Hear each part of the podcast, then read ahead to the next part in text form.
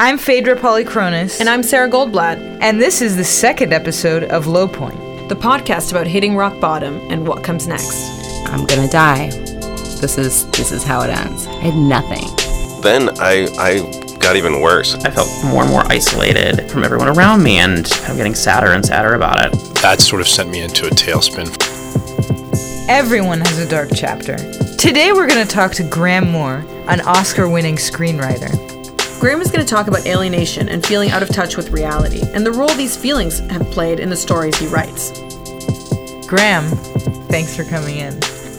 Maybe we could start with sort of getting a sense of how you, in your writing, how you use the concept, the low point in developing your characters' sort of arcs. What role does the low point play? Oh, that's a good question. I mean, I think, uh, you know, there's an old rule of thumb in narratives that like things should either start with someone having either the worst possible thing happening to them or the best. Um, and uh, you know, I, an old friend of mine used to used to joke that everything I ever write is about it's about this obsessive person who wants one thing. They want that one thing so badly, and they're willing to sacrifice everything in their life to get it. And then, as the narrative unfolds, they do sacrifice everything in their life to get it. They get it, and it's the worst thing that ever happened to them. Um, and that is, it, it's a little bit scary that if you look back uh, at everything I've written, that is kind of the narrative arc that occurs. Um, the friend who told me this was a therapist, and it's really terrifying. Close friend. Yes, uh, it's terrifying to have therapist. Now, not my therapist. She was she was oh, a friend okay. who okay. also was a therapist. Um, but uh, yes, it's terrifying to have therapist friends because they can like read your work and be like, "What are you? What's what's going on with you here? That right. this is the thing you've chosen to write about." Um, but no, I think you know what I've been interested in is characters who I, I, love obsessives. I love people who are like really focused on one thing. I think because you know my OCD makes it such that I only really understand other obsessives. Like if you're not obsessed with something, I don't know how to relate to you. Uh, so and then I'm really interested in what happens when people who are really focused on one thing either get that thing or don't. Um, you know, Imitation Game was about this guy who wants he wants to solve the hardest puzzle in the world. He's this awkward, sometimes difficult guy who just wants to he wants to he wants to break the Enigma code. He wants to solve this one puzzle because it's the hardest puzzle in the world, and he thinks that if he does it, it will like make him complete. And then he does, and it doesn't. And I think that's.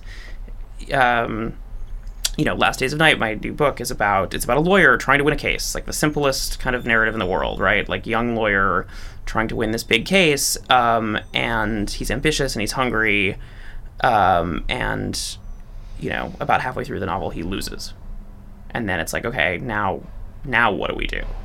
Um, and I think that that question of okay, now what do we do? The thing that we thought would be the worst thing imaginable has occurred.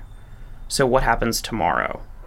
is kind of a, a, hallmark of stuff that I've worked on and things that I've been really interested in because I think that's always it's the question in all of our lives. Um, I I'm not sure if I'm a pessimist or not, but I'm definitely a like um, I imagine the worst case scenario in any given situation and always sort of visualize like okay that is the worst possible thing that can occur here.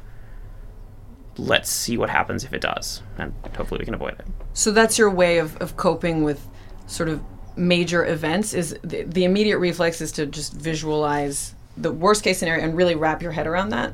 Yeah like i feel like i'm that way in everything in my life. Like if i'm in if i'm in a relationship like i always imagine like okay what's the worst thing that can happen here? Oh this like this woman decides she doesn't love me anymore and leaves like i imagine okay am i am i gonna be okay with that like will i be able to you know put my pants on the next morning and like go to work and do my job and it, i always sort of have to tell myself yes like that is the probably the worst ending to the situation, unless like someone dies. I mean, I guess you can, can I guess one can construct ever more fanciful, terrible things that could happen. And believe me, I spend a lot of time doing that too, because um, I'm a writer, so it's like part of my job. Sure. But I think yeah, and I do that professionally, like with. Um, you know, I'm working on a movie now, and so it's like, what happens? What's the worst thing that can happen here? Our movie will fall apart, and that'll suck. Right. And you know, uh, but it'll be okay. Like I'll go work on something else. And and we went through that with imitation game. Like it fell apart once, and then Yeah. came back together, and that's sort of a part of the process. So, kind of visualizing worst case scenarios and making myself vaguely comfortable with them ahead of time, so that I'm then pleasantly surprised when they don't occur, or uh, relatively calm when they do. Seems to be like a technique I've learned. I feel like I do that. Do, do you? I think yeah, I mean that's a technique you acquire because of your low points, right? I mean, Yeah. Yeah. because because you have survived them because you said like okay Yeah. that was really bad if i made it through that this is totally bearable yeah, Right. I also know I don't know if it's just being in LA for so long, but I'm now trying to rewire my brain a little bit in the direction of like not devoting so much of my energy to concocting these worst case scenarios as a like defense mechanism, but rather trying to take that same energy and really just focus on a, a set of positive outcomes. yeah Is that just LA like no i think that's what i, I think it- avocado toast? i think it's a really that sounds like a really healthy attitude um trying. to, to have about it it's it's like um uh you know it's like are you i think i'm superstitious like i'm superstitious in the sense of like i don't like imag- i don't do i don't like doing the inverse and imagining the best possible case scenario because i feel like if i imagine it i'm sure it won't happen like i've noticed i'm really bad at predicting the future. Like anything i any prediction i make invariably never comes true. Maybe that's why i sort of like imagine the worst possible case because it's like well if i can imagine it in that detail it's not going to be like that. But then i won't let myself imagine best case scenarios. Um, but then i know people who are into like the visualizing the things that they want and yeah. i yeah no i'm too too superstitious for that. Can't do it. So when something un- when the best case scenario actually happens, like the I don't know, like you, you won an Academy Award. How was your how did you intellectualize that? How did you frame that? You obviously didn't at all think it was going to happen. You had probably been You convincing obviously yourself. predi- yeah, Yeah. predicted Oh, it no, I was was- no way happen. in hell you were going to win an Oscar. I was super convinced it wasn't going to happen. Um, and it was a little bit scary because people in my life, friends or even my the people I worked with on the movie, um, you know, kept saying like, "Oh my god, what if you win? This is gonna be so cool! Like, we think maybe you're gonna do this." And I was like, "Please don't, like, please Shut don't say that to me. Like, shut up. let's just let's." Um, let's just enjoy this for what it is. And I remember like that even that night, um, my my mom came with me. She was my date. My brother and sister got to come too, and they were kind of sitting a bit behind us. And you know, the the four of us were walking in: me, my mom, my brother, my sister, and um, they were, you know, my brother and sister are like taking a million photos of each other, or, like sitting down and walking through the gates and walking past the press, and they're like Instagramming the shit out of this whole thing.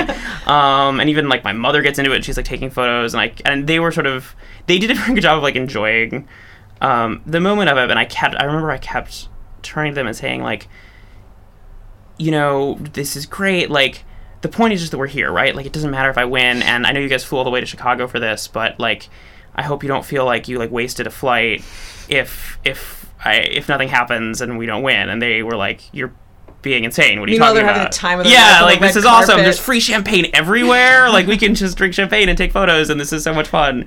Um, yeah, my sister got a new dress for the occasion. It was like they were just having a ball.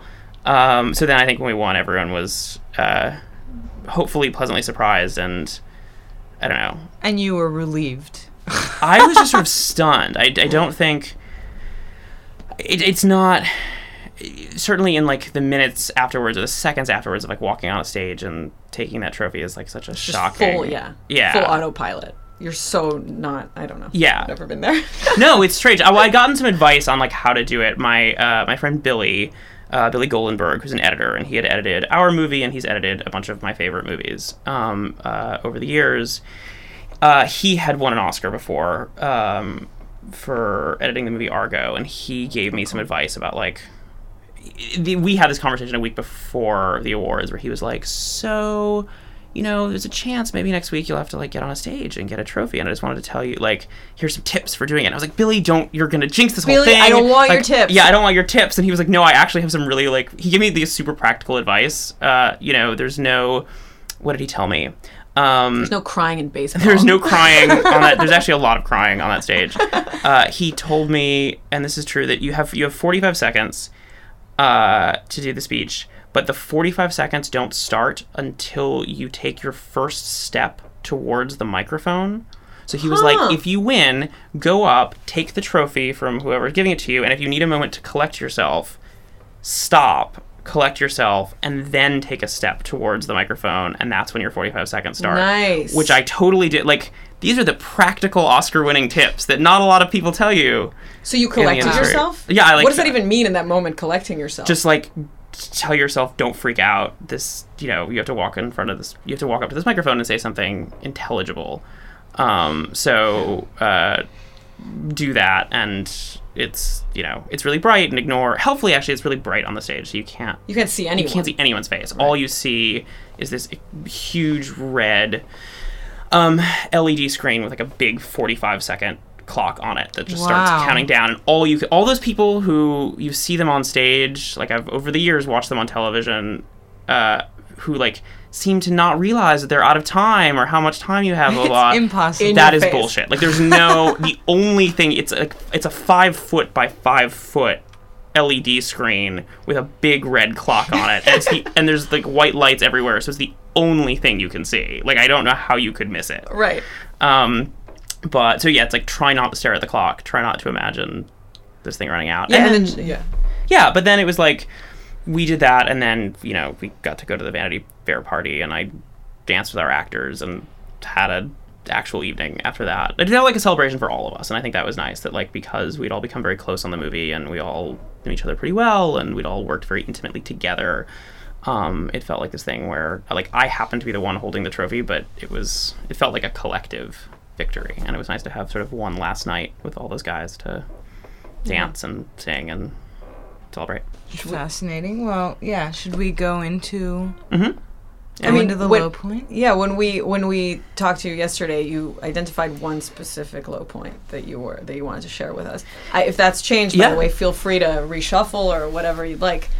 No, not at all. I appreciate it. And it was funny when we were talking yesterday. You were talking about how people you talk to always say like, "Gosh, which low point to choose?" Because there are so many. There's this wide variety, and I feel the same way. Like there are so many different moments Yeah. um, that you could choose. And so when I was thinking about this this week, I I wanted to talk about something that I that I haven't talked about, you know, in front of a microphone before, um, which was this moment my freshman year of college. Um, uh, you know, I'm from Chicago, born and raised, uh, good Midwestern stock. Um, but I went to I went to college in New York at Columbia. I remember that first year getting there. Um, that first year in New York was, I think, the loneliest year of my life. Um, I had a really hard time making friends at school. Um, you know, I was in a new city, and I, for whatever reason, like the people I was kind of immediately around uh, in my dorm or in my classes at school were just not people I seemed to identify with. Um, I don't know. Everyone seemed like very like stuck up and pretentious in this like East Coast way that my like Chicago ness was like I don't know about these people. I, this doesn't. I don't relate to these people, and I felt very um yeah, I felt really really lonely.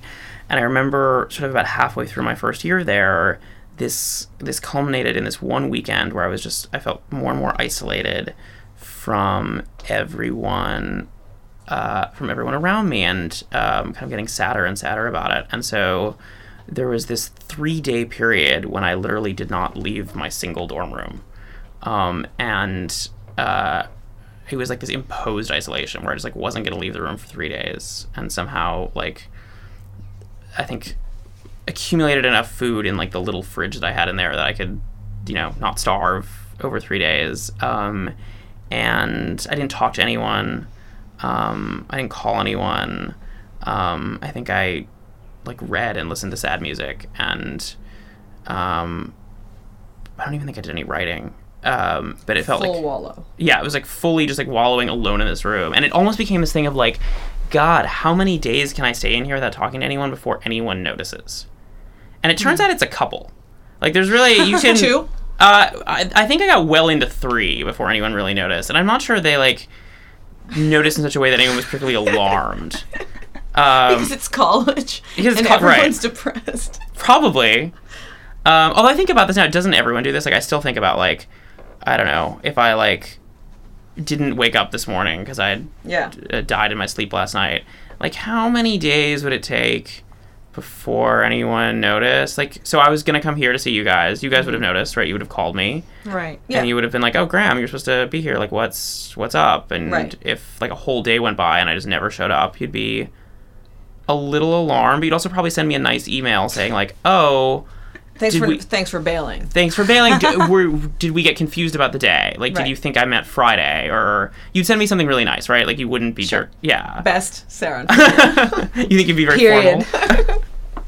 so a little passive aggressive is what you're saying. You'd be if A I just didn't I show mean, up. after a Truly full- yours. You know, the studio's set up. We're here. We're ready. No, We I have get our it. jokes about the avocados ready, and I like to think that you both are empathetic people, and you you you might worry that something happened to me. Yeah. you Yes, might worry absolutely. that no, it would be freaking. you out. know Be terrified. you'd you'd call other people who we know and be like, oh, did have you heard from Graham? Like, Well, did especially because you mentioned the crutches, we would have probably built a scenario. Oh yeah, because I am. Yeah. I am on crutches. Fell um, into, the reservoir. Yeah, um, to to revitalize the soil. Did you go out shopping for your three days of hermitage? God, that sounds so glamorous when a you little, put it like little that. basket at Trader Joe's. I'm preparing for my hermitage. it's a, herm- a hermitage is coming up. Uh, yeah, between Hermitage and Basket, this whole thing sounds like a weekend in the French countryside, which this Sign experience Can was we- not. We could turn it into whatever. now we that want. sounds lovely. If like you want to go to some, uh, like I don't know, people pay for that shit. right? Uh, sadly, this ten by ten dorm room was not the kind of thing anyone pays to like be in for days at a time. So by day three, you're like, I could. I could just sort of do this forever, and like it was like, oh, am I ever leaving? Like, how long is this going to go on? Um, and I think um, I'm trying to remember exactly what happened. I think I got a message from my friend Chris, um, who was living in Syracuse, and he he's an old friend from high school. I don't know if like he wasn't expecting to see me because he lived in a different city, but somehow, um, he was checking in on me or someone else hadn't seen me or something. Um, but I think he called and I actually picked up. Like we got on the phone for a second, and I was just like, "Hey, I haven't left my room in three days." And Chris was like, "Yeah, that's not okay. Let's let's talk about how we're gonna get you out of here." Um, and Chris was never the most uh, kind of emotionally expressive or gushy of guys, but he somehow managed to sort of calmly treat it like it was like yeah this is not a great thing that's happening right now. Let's just let's work our way out of here. Um, so what do we do? Like where are you gonna go? Um, and uh, i remember finally leaving my room and starting to talk to people again and how how like strange it was just to talk to people and to hear people's voices and to like make eye contact with people i didn't really know very well um, uh, and, it, and it was a little bit scary, but I also think that that was a moment of coming out of that room.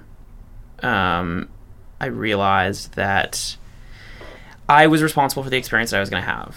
Like when I walk out of that room, I I am responsible for making what I can of this place and finding people I want to talk to and having like I'm here, I'm in New York, and no one else is responsible for my own happiness. Like no one else is responsible for my own fulfillment. I'm either going to make something of this or I'm not.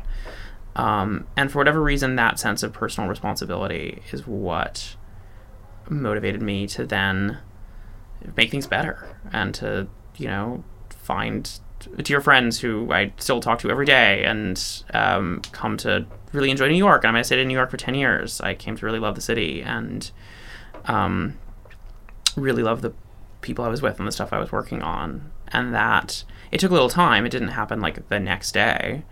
Um, but I think, um, you know, realizing that the decision to, like, being miserable is a decision too.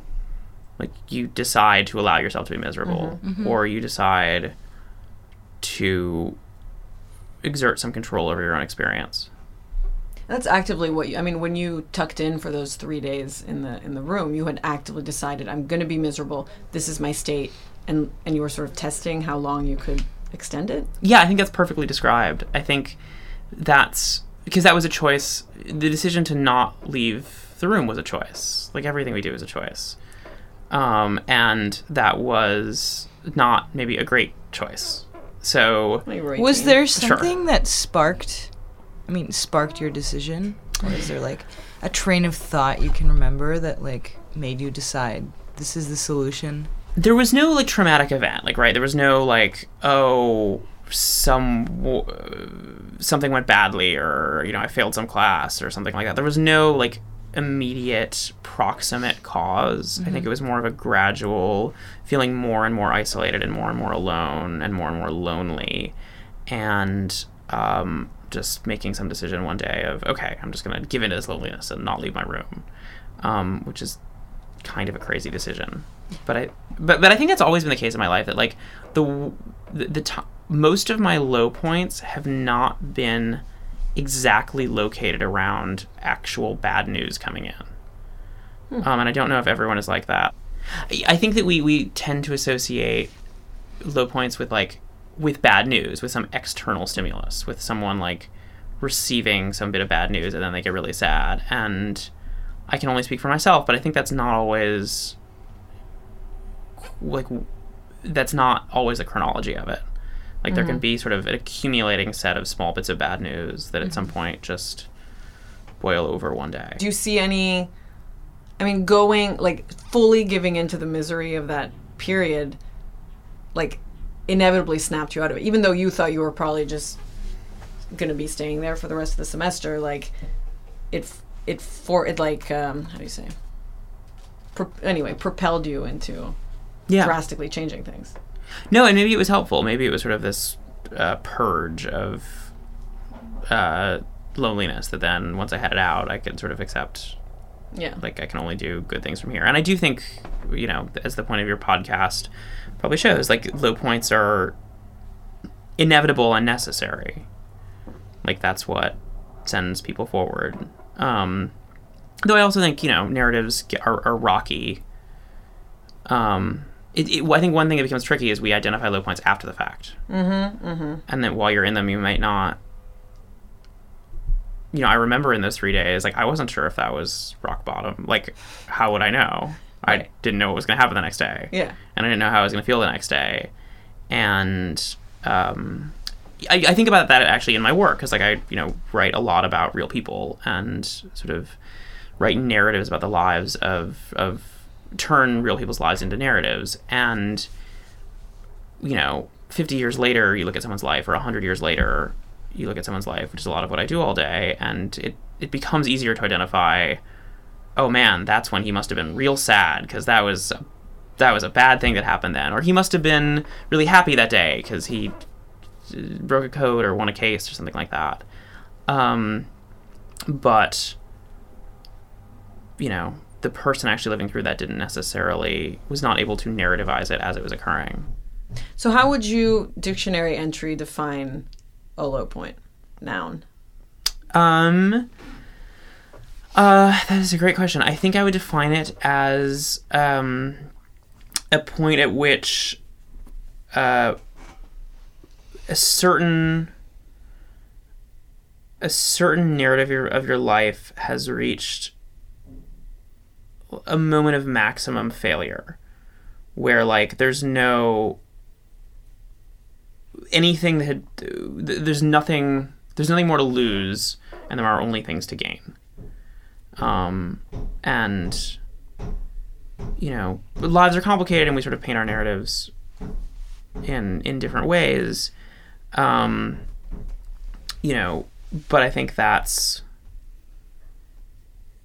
yeah a low point is when whatever whatever one was trying to preserve no longer has been whatever one was trying to gain it's yeah you find yourself in a moment of reevaluation sorry that was a really long i don't think a dictionary can have an answer that long that was more like a wikipedia style Wikipedia. yeah like Links. There are like links Rumination involved. a meditative sort of Wikipedia. yeah the wikipedia piece on low point All right. Well, thanks, Graham. yeah thank you guys so much for this chat Thank you, Graham. It was uh, lovely having you here. Uh, this is Phaedra Polychronis. I'm Sarah Goldblatt, and thank you to Timothy Nordwin for letting us use his studio and composing the beautiful jingle, and Derek Strick, our producer and editor.